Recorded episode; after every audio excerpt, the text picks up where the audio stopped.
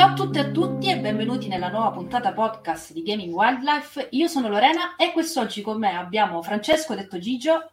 Ciao a tutti e a tutte. E Sharif. Ciao. Siamo qui oggi riuniti per parlare di un tema molto caldo, da diversi giorni tra l'altro. Uh, diciamo che tutto è esploso diversi giorni fa quando è uscita la notizia uh, secondo la quale Sony ha dichiarato la chiusura, la prossima chiusura degli store digitali di PlayStation 3, PlayStation Vita e anche PSP. Questo cosa vuol dire? Che uh, quando chiuderanno questi store chiunque ha una PlayStation 3, una PlayStation Vita, una PSP non potrà più acquistare i giochi in formato digitale. Quindi quei giochi andranno persi per sempre. Li scaricate ora, li acquistate ora, non li potete giocare mai più. A meno che non li abbiate acquistati in precedenza e lì si possono riscaricare. Il discorso però qual è? Sapere di perdere per sempre, di non avere più la possibilità di acquistare un gioco pur essendo uscito da diversi anni, ha gettato un po' tutti nel panico e soprattutto ha messo in rilievo il discorso di conservazione del videogioco, inteso appunto come eredità videoludica, quindi come anche una fonte della storia videoludica in un certo senso, anzi togliamo in un certo senso, chiaramente appunto come fonte. Non lo so, io vorrei sentire Gigi riguardo questa, questo tema, anche perché ci sono molte problematiche a riguardo. In primis, mh, riguardo alla conservazione del videogioco, si parla molto spesso della difficoltà eh, riguardo alla reperibilità dell'hardware. Nel senso, per giocare a un determinato gioco serve per forza quella determinata console, a maggior ragione se parliamo di titoli vecchi. Si tratta appunto di una problematica importante che magari altre altri media non hanno. Pensiamo al, al cinema, un film, un DVD, un Blu-ray può essere letto da diverse piattaforme. Un discorso simile non si può fare per le console. Ecco, vorrei sentire da Gigio cosa ne pensa e a riguardo, soprattutto cosa, cosa possiamo dire a riguardo. Eh, diciamo che intanto hai ragione su tutta la linea, nel senso purtroppo il videogioco, essendo un medium molto giovane, eh, ha, non, ha, non, è ancora, sta appunto attraversando questa particolare eh, strada, come dire, insomma, diciamo per noi è effettivamente eh, materiale culturale a tutti gli effetti, però eh, visto che è nato con ragioni prettamente industriali, e quindi prettamente, chiamiamole anche capitalistiche se vogliamo, si è sempre ragionato nel videogioco come un qualcosa da cui trarre profitto. Questo è ben, molto più rispetto al cinema o alla letteratura o a tutto il resto eh, quello che ne consegue è che appunto si è sempre ragionato in un'ottica di consumo e solo adesso ci stiamo ponendo effettivamente il problema di, eh, del valore culturale che c'è dietro al videogioco e dunque la sua conservazione.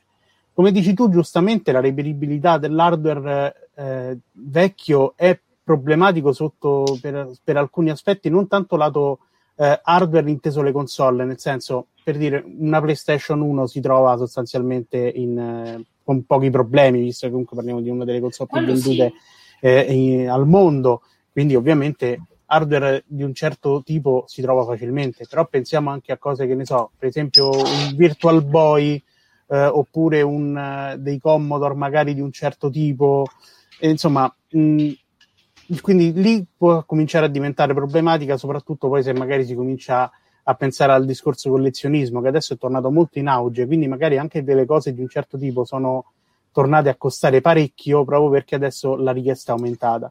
E poi comunque al di là delle console c'è poi proprio tutto il problema legato alla, all'obsolescenza dell'hardware perché comunque eh, le cartucce rischiano di rovinarsi. Eh, pensiamo anche a un dettaglio non da poco, ovvero che molti televisori non hanno più gli attacchi per attaccarci le vecchie console. È vero. Quindi, oltre al doverti procurare la console e i relativi giochi, devi anche procurarti un televisore che funzioni a dovere per giocarci. Un adattatore, eh, se no anche. Sì, se no adattatori, upscaler, sì, però ecco, sono tutte cose extra che comunque vanno a sommarsi e che magari sono il primo ostacolo per chi magari vuole cominciare a farsi una piccola collezione di retro gaming anche a scopo di conoscere giochi, giochi vecchi. E, esatto, mm, farsi proprio una cultura videoludica. Sì, perché purtroppo molte cose non ci arrivano da noi, o meglio, ci arrivano, però sono questi metodi traver- un po' trasversali che eh, pattinano un po' sull'illegalità sostanzialmente, ma al tempo stesso, al momento, sembrano l'unico eh, metodo efficace di conservazione videoludica, perché eh, e ovviamente sto parlando della pirateria, lo anticipo direttamente, insomma, senza nasconderlo. Avremmo toccato Però- questo punto inevitabilmente. Eh, sì, no, infatti- no, ma ne volevo parlare, tocca parlarne perché comunque oggettivamente parlando anche le stesse aziende non stanno attente a, questo- a questi aspetti.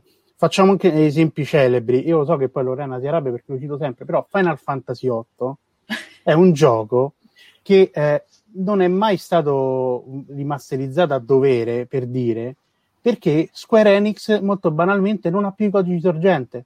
Ha buttato tutto. E la stessa cosa è successa anche più di recente con la Master Collection di Ninja Gaiden, che include soltanto eh, gli episodi Sigma, che sono sostanzialmente dei remake rivisti al ribasso della difficoltà per la gioia di alcuni, però per chi voleva l'esperienza originale o, o si hanno i vecchi giochi, la vecchia Xbox e tutto quanto, se no niente. E proprio perché i, mas- i, i file originali non esistono più, quindi hanno dovuto recuperare solo i file che sono riusciti a recuperare eh, delle versioni più recenti, quindi che erano diciamo in miglior stato, e ha- ci hanno basato sopra il reme- la, la remaster, però appunto l'essenza del gioco originale non- magari non, non c'è più. E al momento la pirateria è l'unica che al momento permette di fare questa cosa, con tutti i limiti del caso, prima da tutti l'illegalità della, della faccenda, insomma. Perché, ma giusto per capire, per pirateria poi andiamo, intendiamo di base poi la fruizione tramite poi emulatore, cioè Sì, sostanzialmente sì, perché insomma, secondo diciamo, la legge diciamo, generi- generi- genericamente si intende eh, per pirateria il fatto che tu utilizzi un contenuto che non possiedi. Eh, infatti, una delle diciamo dei come si chiamano Mm, buchi diciamo legali legislativi che esistono è il fatto che io, per esempio, ho la mia copia di Super Mario Bros. del NES e quindi tecnicamente sarei utilizz- eh, autorizzato ad utilizzare eh, l'emulazione, cosa che però in realtà non è vera perché io in teoria dovrei fare una copia effettiva della mia copia digitale per poterla usare effettivamente nella legalità. Però ecco, ovviamente è una cosa un po' improbabile perché servirebbero comunque tool di un certo tipo e via discorrendo, non voglio rendere la cosa troppo pesante, però il discorso è che al momento la pirateria è l'unico modo, diciamo, tra virgolette, semplice per poter fruire di eh, tutta una serie di giochi ed esperienze che altrimenti andrebbero fatte con un grosso esborso di denaro e anche la possibilità che questi, comunque questi supporti a un certo punto si deteriorino in maniera irreversibile. Certo, ma tra l'altro tu uh, parli della pirateria, ho detto inevitabilmente ne avremmo parlato perché una delle cose che mi ha sorpreso quando è uscita questa notizia legata agli store di, di PlayStation 3 e compagnia cantante, c'è molti commenti, appunto, in già detto meno male che c'è l'emulazione, meno male che c'è la pirateria, diversi utenti, proprio perché appunto è la risposta più immediata a questo tipo di, di problema. Ed è significativo il fatto che appunto si dica apertamente, ti ripeto, in maggioranza io ho notato diversi commenti che notavano che appunto diciamo meno male che c'è l'emulazione ma non tanto per il discorso di fregare il mercato o quant'altro proprio appunto perché è la via più semplice per chi ha quell'amore, quel piacere di giocare vecchie glorie del passato difficilmente recuperabili eh, quindi questa cosa è molto significativa. Non so se Sharif voleva aggiungere qualcosa a riguardo o darci qualche Sì. altro input in più sul discorso.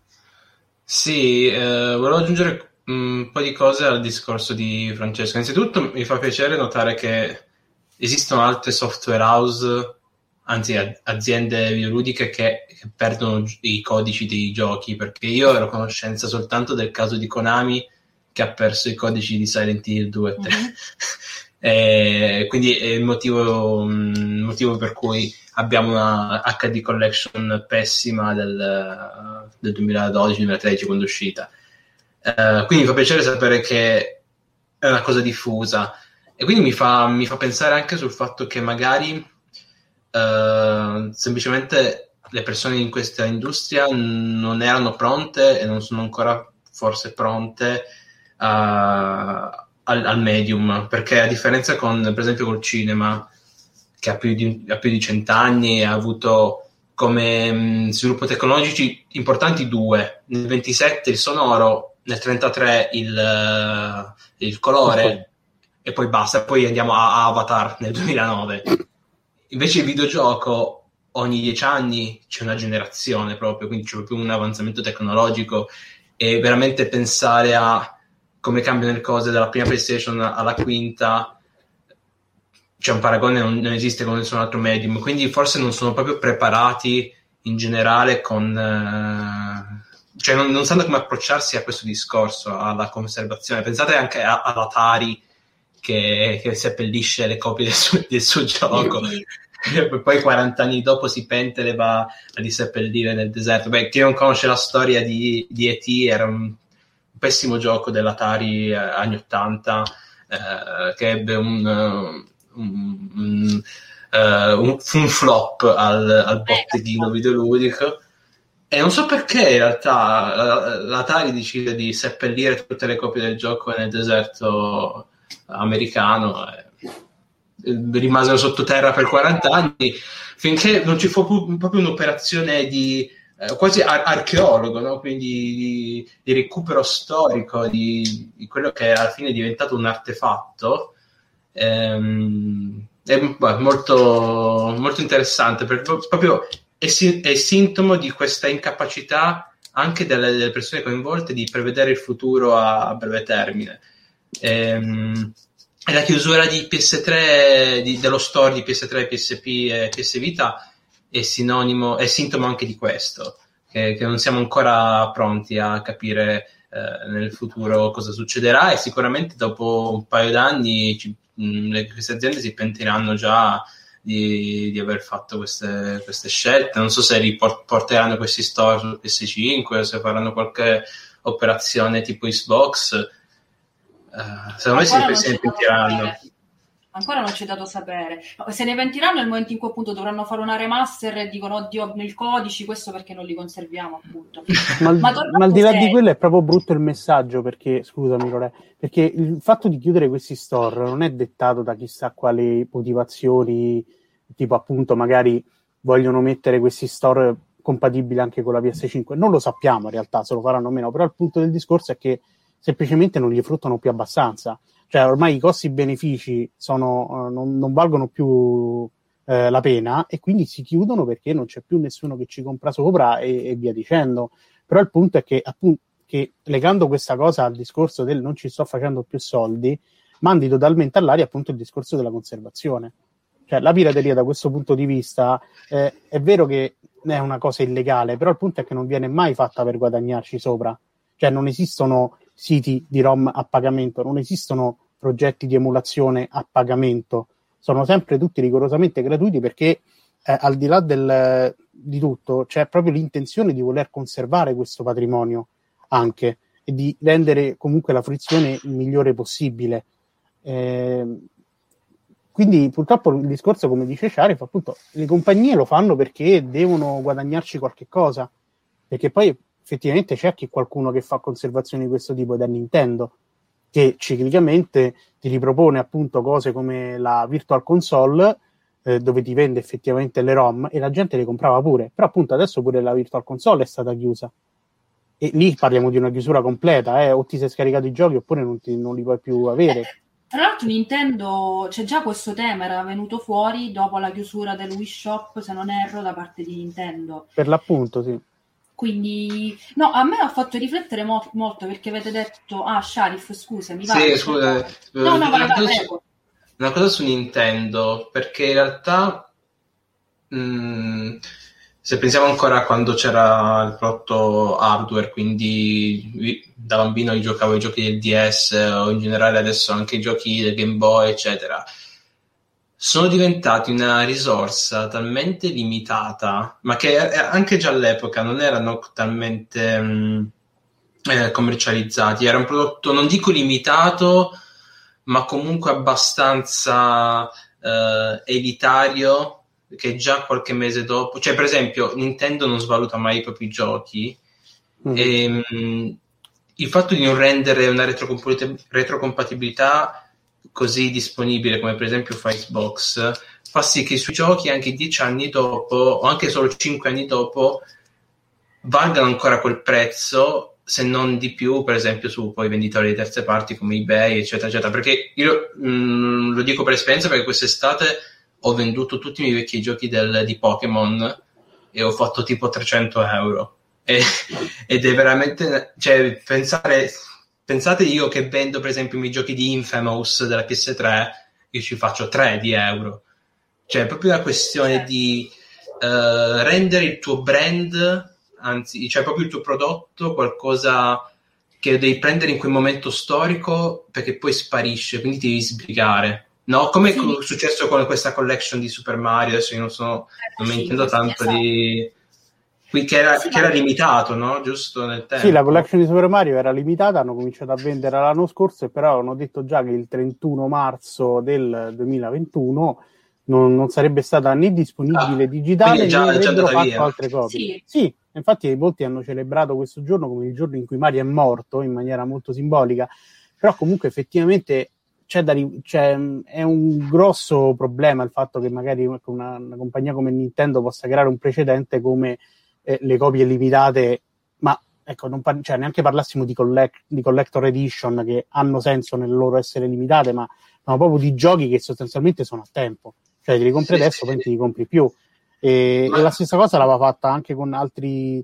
Eh, sempre con la, anche con Mario 35, che era la versione diciamo multiplayer Battle Royale di Super Mario, che anche quella tecnicamente non è più giocabile.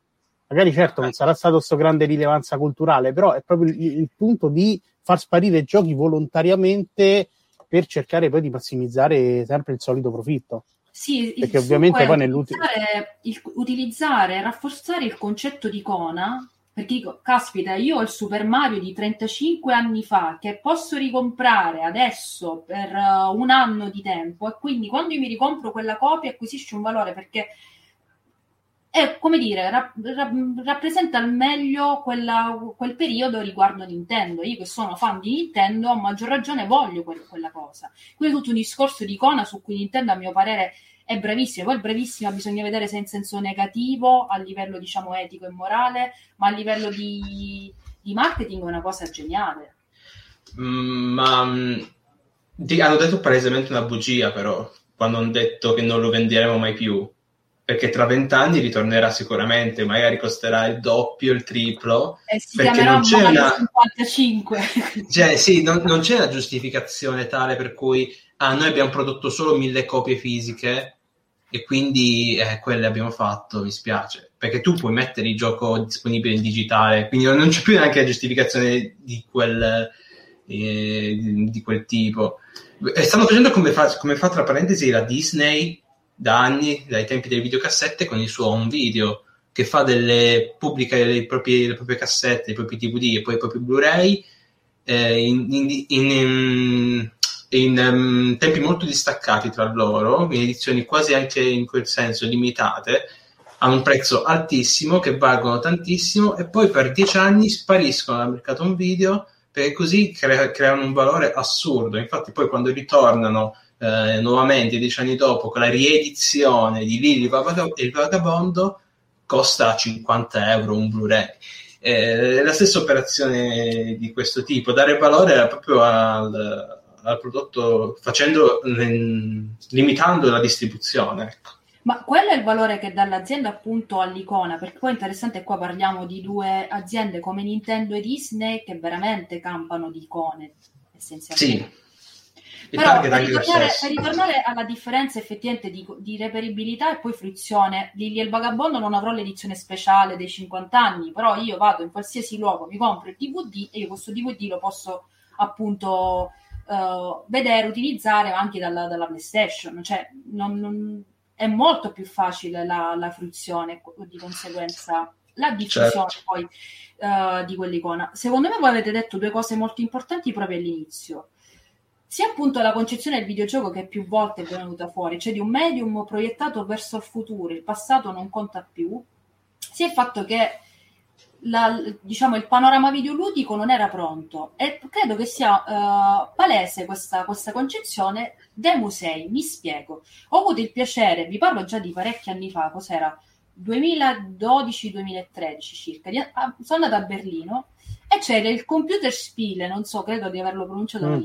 Era questo museo del videogioco. Per me è stata un'esperienza bellissima perché era il primo museo del videogioco che vedevo. Però non è, non è esattamente, non è giusto chiamarlo museo del videogioco, è più un museo dell'hardware. E mi è successo anche in altri musei che ho visto anche all'estero, tra cui uh, credo ce ne fosse una a New York, non mi ricordo, una negli Stati Uniti, ma non mi ricordo quale, dove uh, tutta la prosecuzione, uh, tu, tutto come dire uh, il percorso da fare all'interno del museo era legato alla, pro- alla cronistoria proprio dello sviluppo tecnologico videoludico. Quindi si partiva dal cabinato di Pong fino ad arrivare a uh, che c'era all'epoca? PlayStation 3, insomma, più magari piccole didascalie o piccole sì delle, delle demo dei giochi uh, principali, però dei giochi più importanti a livello storico. Però se pensiamo a un museo di storia dell'arte o a un museo di, del cinema, noi troviamo invece proprio la storia del medium attraverso le opere, non attraverso le periferiche con le quali queste, queste, opere vengono diffuse. Non so se è chiaro il discorso, però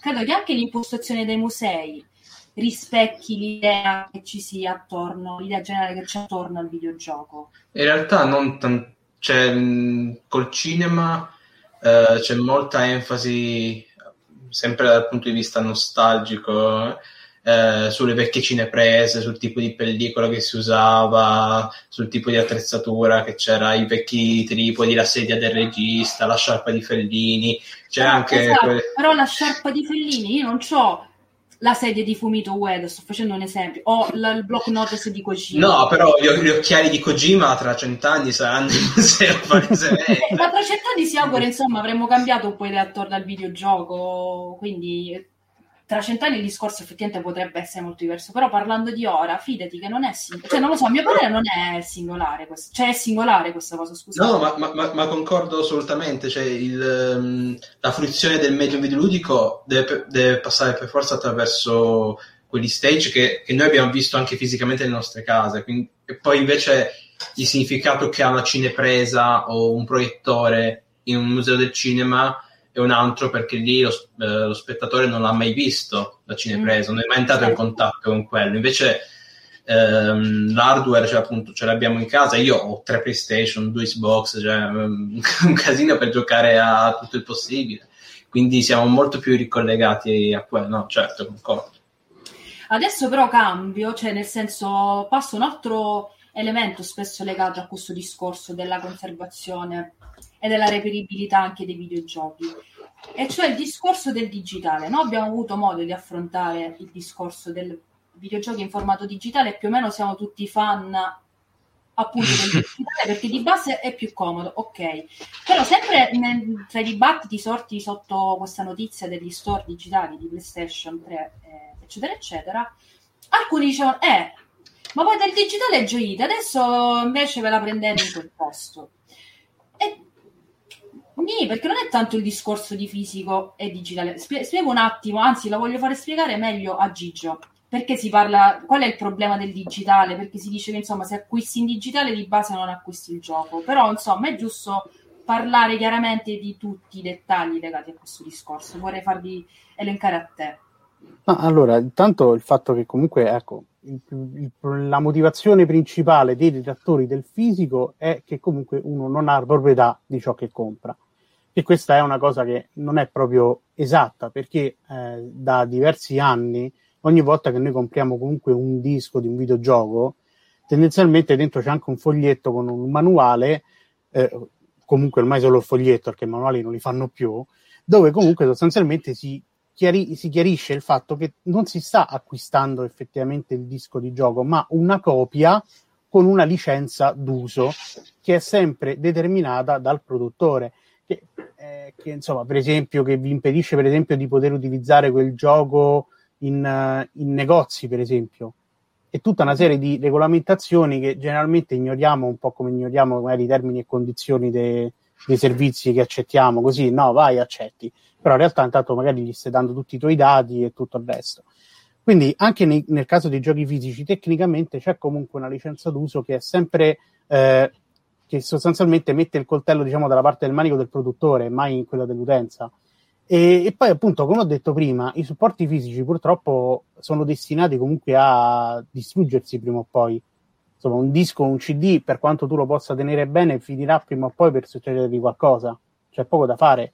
Quindi comunque anche il digitale... Però, scusa se mm. ti interrompo, Uh, ma a me ancora, cioè, sono stupito ogni volta che torno a casa in Sicilia e ri- riattacco la PlayStation 1 e la PlayStation 2, che sono le uniche console che mi sono rimaste nella vecchia casa, mi funzionano tutti i giochi, tutti. No, vabbè, ovvio che insomma, cioè, senso, sono sicuramente supporti che sono resistenti fino a un certo punto. Eh, però ecco, magari potrà, succederà prima o poi. No, comunque... A me non funziona più niente la PlayStation 1 comunque. Allora, perché bambino...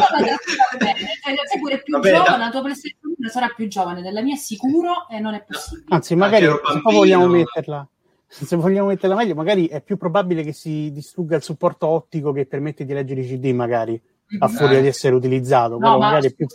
eh, era giusto una, bat- una battuta, no, no, lo so, lo so. un attimo una storiella, però chiaramente il discorso ob- obsolescenza ha senso. Eh, quindi, quindi, appunto, il digitale ovviamente non... Cioè, sostanzialmente fa la stessa cosa, solo che non c'è l'ingombro sostanzialmente del disco eh, e, tu, e, quindi è, è decisamente più comodo. Però appunto mi rendo conto che eh, l'idea di non avere qualcosa fisicamente è più legata al fatto che poi ovviamente sono le aziende che decidono le modalità di fruizione, che e magari quello già può essere più interessante come argomento, che poi è quello che si utilizza magari anche per dare contro a servizi come il Game Pass, che ti dicono, eh, ma non sei tu in realtà a scegliere quello che giochi, tu scegli in base a quello che sceglie l'azienda, che può essere anche un ragionamento valido, eh, perché ovviamente adesso parliamo di un servizio che non è esteso magari come lo dovrebbe essere nella, nelle nostre fantasie.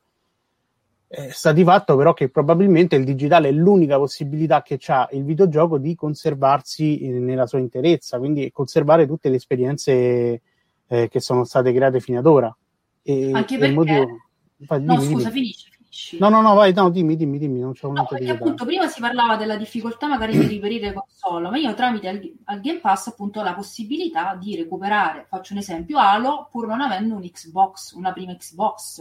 E, e quindi qui, qui, vediamo magari anche i lati positivi del, del digitale, se vogliamo parlare del videogioco come memoria da diffondere nelle generazioni successive. E c'è una cosa bellissima sul Game Pass perché tipo io non ho mai giocato Gears of War e c'è Gears of War su Game Pass, ma c'è sia la versione per 360 che poi il, la remastered barra remake che hanno fatto uh, per Xbox One, che è una cosa che io adoro. Ah, mi, mi, spiace che non c'è Halo, quello vecchio. Ma Però in realtà quello lo puoi avere, lo sai, sì.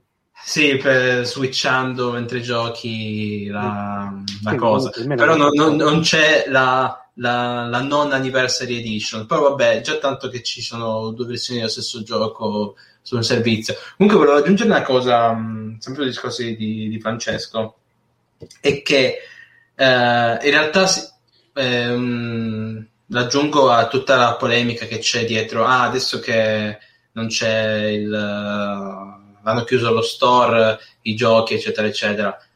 Ma in realtà, i giochi che tu hai già comprato li puoi continuare a giocare. Quindi la licenza d'uso nei giochi acquistati non è che te la tolgono.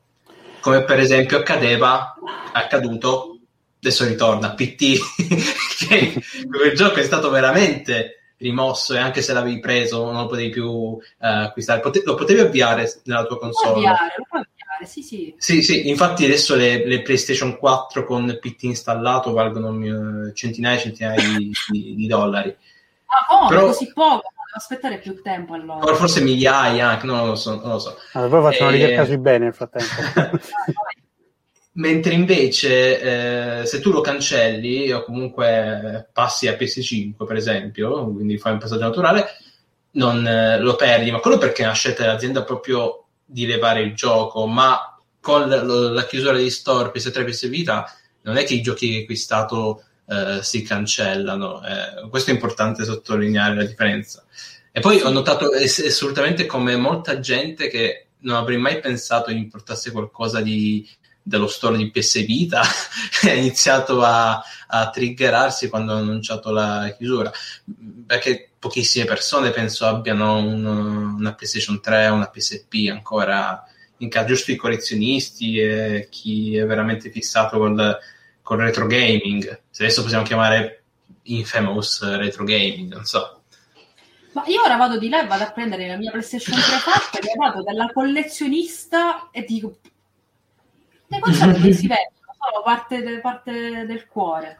Sono Io ho, venduto cose. la, io ho venduto la PS4 appunto perché Sony mi ha detto che in- su PS5 avrei, portato, avrei potuto portare tutto, tutto avanti. Non ho mai venduto al PS3, c'ero ancora, perché e ho ancora tutti i giochi fisici, mentre di PS4 ho venduto tutto, perché i giochi PS3 io su PS4 non, non li posso giocare. Perché eh, Dead Space oppure eh, vabbè, Infamous oppure eh, che cosa ne so, non, o i God of War non ci sono su, sulle nuove console, non, non c'è stato quel, um, quel passaggio di testimone. E poi ricordiamo che PS3 fa la retrocompatibilità anche a PS1 e PS2 e qua viene forse il, il succo della polemica, il fatto che mh, la PS3, anzi PS Store in generale, eh, permetteva di comprare molti dei classici PlayStation 1 che adesso nessuno potrà mai più comprare, tipo Silent Hill o, o Metal Gear Solid. No, veramente ci sono molti classici della prima PlayStation che eh, o Crash o l'Spyro, eccetera, eccetera. Notizie riguardo appunto che eh, con la chiusura effettivamente di PlayStation 3 le formati digitali appunto di, di icone vanno, vanno proprio a cadere. Io su PlayStation 3 giocavo a Crash Team Racing per esempio, l'avevo ripreso in digitale e non potrò più farlo. C'è Io giocavo San Andreas, GTA San Andreas, giocavo su PS3, nonostante No. l'avessi anche per PS2, l'ho ricomprato. Eh, quello è un gioco che, che è perduto. Su, su Xbox, per esempio, su Game Pass c'è- c'è- c'è- ci sono i vecchissimi Final Fantasy, eh, per esempio, cioè il 7, no, che era, era un'esclusiva PlayStation, giusto? Parlo Il ai sette? esperti di Final. Fantasy. Il E il 7, fatto che, che su, sì, sì. il fatto che su Xbox ci sia eh, è una meraviglia, però non capisco perché tutti quegli altri giochi dobbiamo perderli così come lacrime nella pioggia. Perché non ci si possono fare i soldi, cioè diciamolo chiaro e tondo, cioè, mi dispiace. Ma, ma- ma- eh, questa è una cosa che è una giustificazione che sento spesso, ma veramente se, se mettono il primo Metal Gear su PS5 anche a 20 euro non fanno i soldi? Veramente? Eh, no, io sono, infatti penso che lo facciano, però è, è anche brutto da una parte pensare che se il gioco non ti sbiglietta, non, non ti fa fare soldi, a quel punto non, non vale la pena conservarlo. Cioè, proprio, è- il punto è proprio quello il punto focale del problema. Eh, capito? Io sarò insistente, però purtroppo è così. Eh, non c'è proprio la volontà di voler preservare quello che c'è stato. Anche se magari sono giochi che non giocheresti più perché magari Resident Evil è di un legnoso che ti vorresti mozzare le mani piuttosto che giocarci oppure il fatto che sì, me le vedo sul mio televisore 4K, mi devo vedere la roba in 480 interlacciato, bruttissimo da vedere. Però il punto è che sono tutte esperienze che devono essere conservate perché sono storia. È lì. Parliamo Ma- di storia, non parliamo semplicemente di roba. eh, ed è lì poi il, il fulcro. Finché continua a ragionare il videogioco come un qualcosa da consumare e gettare quando si è finito, eh, ovviamente questa cosa non ti resta dentro. Appunto, poi la gente non ci pensa fino a che non succedono cose del genere. Quindi Hai detto la cosa più importante. Hai detto la cosa più importante, però... e non puoi fare più niente. Vai Sharif. Però le aziende non hanno nessun dovere di fare storia. Questo è quello che ti risponderebbero. Quello- quello che- questo è quello che disse anche il, ehm, il direttore creativo, um, del- il direttore della sezione cinema della Disney negli anni 90, dicendo che noi non abbiamo il dovere di fare arte, noi abbiamo il dovere di fare soldi. Poi col tempo, facendo film che intrattengono, che fanno tanti soldi, che creano delle icone pop, eccetera, eccetera, faremo anche arte. Ma il nostro obiettivo è fare soldi. Quindi sì, hai detto una cosa... L'arte, no, comunque. No, è vero, que- questa cosa che, che le aziende hanno il dovere di, preservare, eccetera, eccetera, è nobilissimo, ovviamente, da parte nostra, che parliamo di questo, eccetera, eccetera. Però a loro cosa ne frega veramente di conservare i propri vecchi giochi? Infatti chiudono lo store senza problemi. C'hai perfettamente ragione, infatti Eh, sì. è, è proprio è lì eh, Però- tutto il, il bandolo. eh. Eh. Secondo me non, non è tanto "Ah, azienda cattiva, bu, la colpa è sempre tua, abbassi il capitalismo. Sì, però il, il discorso è da collegare eh, sempre alla cultura videoludica de- anche del pubblico. Cioè, secondo me è molto importante che se ne parli, cioè che sia nato poi spontaneamente questo dibattito attorno alla chiusura degli store digitali ed è sorto una volta per il Wii Shop. Parliamo comunque di store già più grandi anche per base installata da PlayStation 3 perché parliamo di 80 milioni di unità vendute di PlayStation 3 80, altre, 80 milioni di unità vendute di PSP e 10 milioni di unità vendute di PS Vita. Eh, nel, senso, nel senso che PS Vita è un mega flop credo se non fosse per il pubblico giapponese è veramente, veramente un flop. Però questo per dire che la, l'azienda al momento non ha motivo di preservare la sua eredità che, che, che, che, ha, prodotto nel corso degli anni.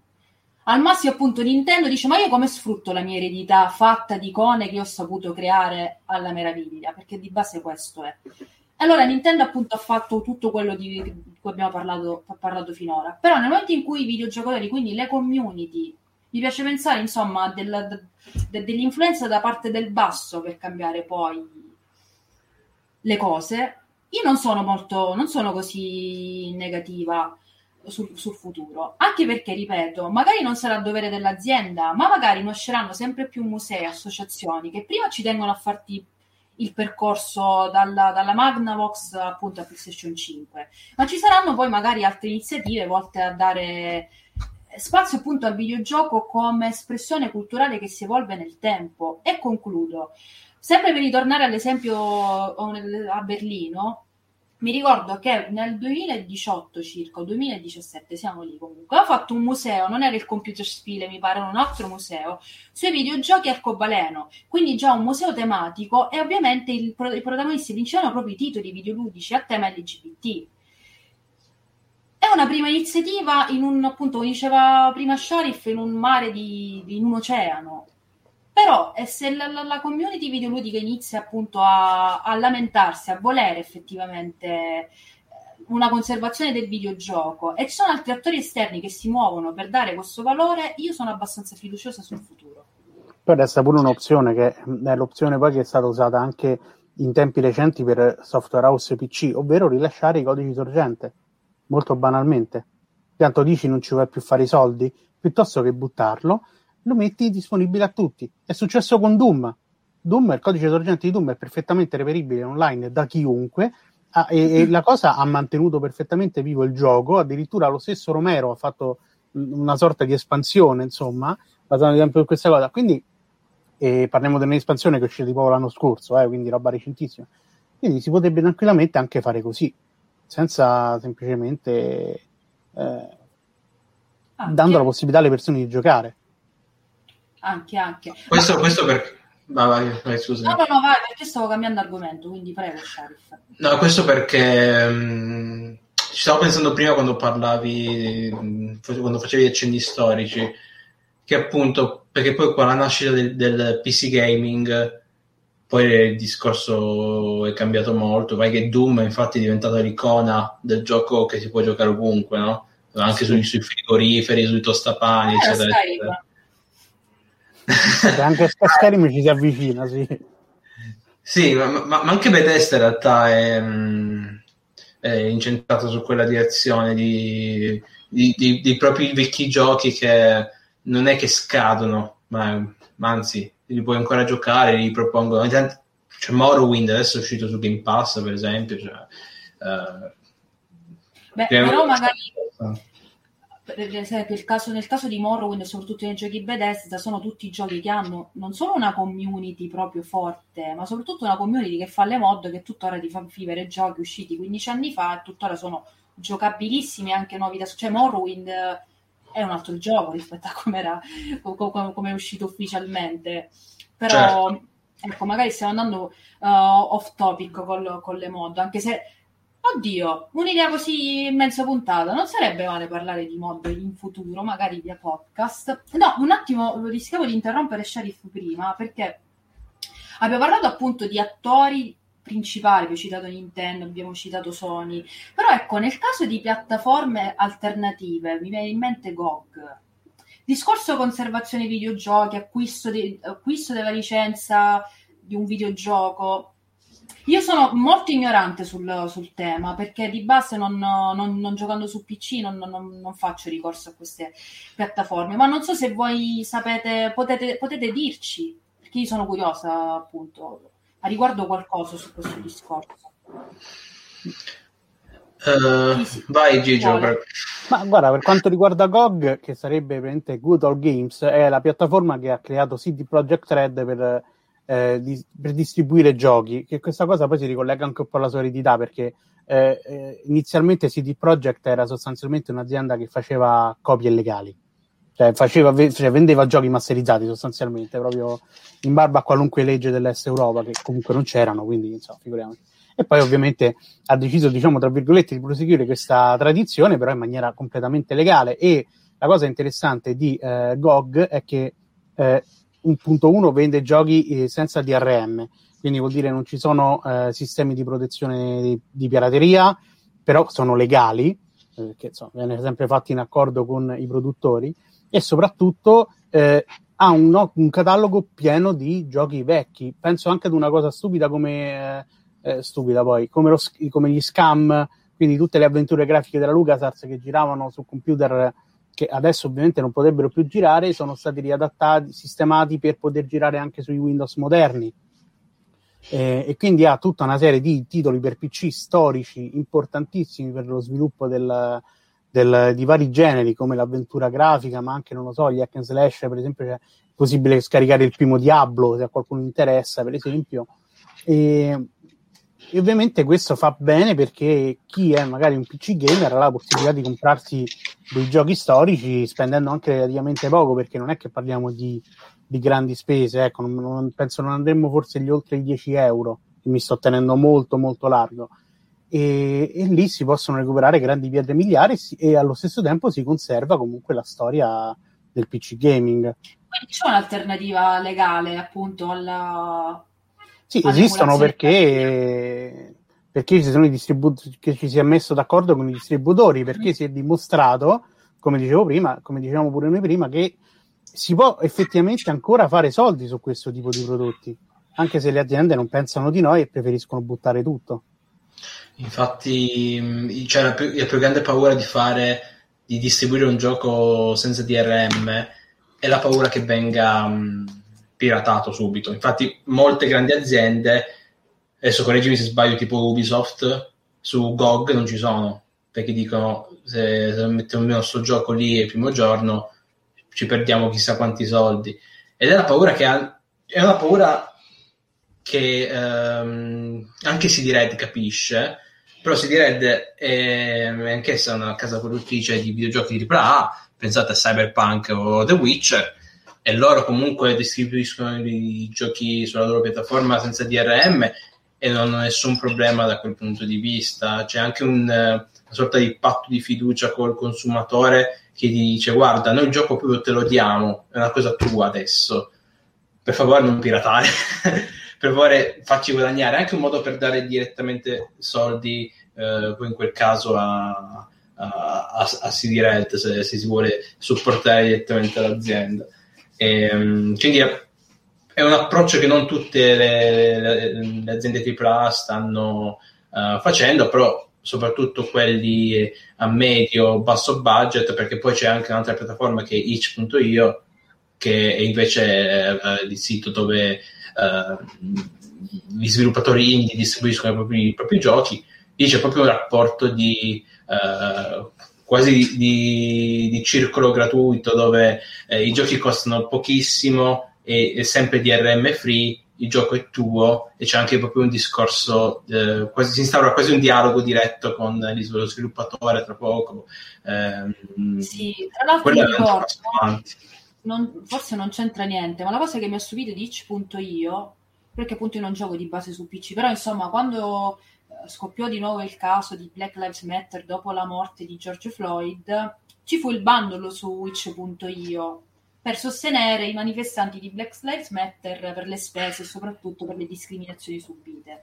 E ho preso questo bundle pagato 15 dollari contenente veramente una miriade di cose. Tra la, la cosa che ho colpito non solo giochi, ma tipo assets, ehm, programmi, programmini ed elementi che potevano essere utili ad altri sviluppatori o semplicemente ad appassionati che al di là di provare il gioco indie particolare, tra l'altro non c'era solo cito Claudio di indie uzbeko con i sottotitoli svedese, ma c'era The Woods sicuro, comunque c'erano anche titoli indie diventati importanti nella, nella, nella loro nicchia. Però ripeto, la cosa che mi ha colpito è anche uh, questo, questo, discorso degli asset eh, di tutte le altre, le altre, componenti che c'era all'interno di questo, di questo bundle. Ho fatto questa parentesi così perché mi andava di parlare, scusate. No, no, ci sta. Comunque ci tengo a precisare che effettivamente Ubisoft ci sta su GOG, in realtà, mm. e, sta, eh, per, e, e, sempre per parlarne, appunto, per esempio cioè, tutto, ci sono tutti i primi Rayman, Rayman 1, Rayman 2, Rayman 3, il primo Assassin's Creed, Beyond Good and Evil, eh, il primo Splinter Cell, cioè, insomma, tutta una serie, anche, e poi tutta la serie di Might and Magic, che sono tutti giochi di ruolo, insomma, di un certo spessore, sono tutti disponibili su GOG a, a meno di 10 euro. Ehm, e appunto... Però c'è Valhalla, tipo... No, no, ovviamente tutte le produzioni nuove non ci stanno. ok, ok. Però Dai, non è detto che in futuro ci finiscano, capito? Cioè, magari io, cioè, io, posso capire il discorso che tu vuoi prima eh, monetizzare in un certo modo e poi magari, però ecco, se io per dire so che poi in, in un futuro un certo quei giochi magari me li ritroverò appunto una, in, su una piattaforma da poter sca- anche scaricare a pagamento, però almeno so che ci potrò giocare in futuro mandi comunque un buon messaggio circa la conservazione del medium. È sempre lì discorso. Io non pretendo certo. Valhalla che tra due mesi mi, mi finisce eh, come diciamo storia del videogioco e quindi scaricabile a due lire. A parte che si potrebbe comunque fare, perché tanto poi gli scontistici ci sono sempre, però il punto è ragionare sì. proprio a lunghissimo termine. Eh, che in futuro comunque voglio che rimangano questi, questi, questi contenuti, proprio perché vorremmo speriamo un giorno di poter dire, di poter insegnare anche veramente i videogiochi esattamente come facciamo con la letteratura, col cinema, con l'arte, eh, perché parliamo di come posso dire? Eh, so, sto un attimo a perdere il filo perché mi sto proprio eh, accalorando. Però sì, mi faccio troppo prendere. Cioè, è un medium che comunque prima o poi racconterà proprio la nostra storia, anche proprio esatto. in senso umano. Ma Già lo fa so, e lo fa. Io, per esempio, sto apprezzando molto, per parlare di storie videoludiche, ho apprezzato tanto il documentario che è uscito su Netflix, Score, che ripercorre le prime fasi di storia videoludica. E io penso, io per esempio, uno dei miei più grandi rimpianti è non aver vissuto gli anni Ottanta, l'epoca d'oro dei videogiochi. Che dico, io adesso non ho nulla di cui lamentarmi a livello proprio da videogiocatrice, anzi, ok, però proprio perché io sono appassionata del medium, io non so che darei per provare, non lo so, la sensazione di, della sala giochi vissuta appieno, il torneo di Street Fighter, perché sono aspetti che fanno parte della storia videoludica e che io per motivi di anagrafici non ho potuto vivere. E quindi da qui mi ripeto, penso che sia molto importante preservare il passato, ma soprattutto per le generazioni future, perché faccio anche un esempio, quando io parlerò col, non lo so, con mio nipote e dico, ah, ma il mio primo platform era cra- il primo Crash Bandicoot per la PlayStation 1 e avrei magari il piacere di farglielo provare come io l'ho provato. E si potrà fare in futuro? Io penso, ripeto, sono ottimista, quindi dico di sì, però al momento attuale le speranze sono molto, molto basse. Perché nel senso io per conservazione della memoria intendo anche questo cioè permettere alle generazioni appunto future di giocare con la, con la, con la storia del, del, del videogioco. Certo. Ehm, concludo con l'ultima domanda che vi faccio, uh, legata appunto a ah, ma le aziende se ne fregano di conservare le cose perché così possono fare facili facili remaster e remake. Cosa rispondete? Eh, sì, è eh. facile facile relativamente perché i remake di Demon Souls e Final Fantasy eh, penso siano state operazioni di, di poco conto. Poi sono stati cioè, Final Fantasy è stato ovviamente un blockbuster, Demon Souls non so quanto visto la, la poca base installata. Um, però in caso, nel caso di Demon Souls sembra più uno showcase tecnico della nuova console che altro. Cioè, sembra brutto metterlo in confronto a NAC però eh, sì, cioè, è la stessa cosa per vedere quanto è bella la nuova console ehm, è un modo per capitalizzare certo per risvegliare l'interesse per, um, per un brand, per esempio prendiamo Resident Evil che era morto e sepolto, ma poi hanno fatto il remake, a parte il set, il, l'ottimo settimo capitolo, poi hanno fatto il remake del 2, del 3, eccetera, eccetera, o il 4 che continuano a proporlo nei 5 anni. e, è anche un modo per, appunto per risvegliare l'interesse poi in generale produrre nuovi giochi. Prendete anche eh, il remake di Crash che poi ha, prodotto, ha, portato a fare un quarto capitolo dopo vent'anni eh, della serie, o probabilmente adesso il remake che uscirà di Prince of Persia, eh, Sabbia del Tempo, che si- sicuramente sarà uno strumento da indagine di mercato per le aziende per capire se il brand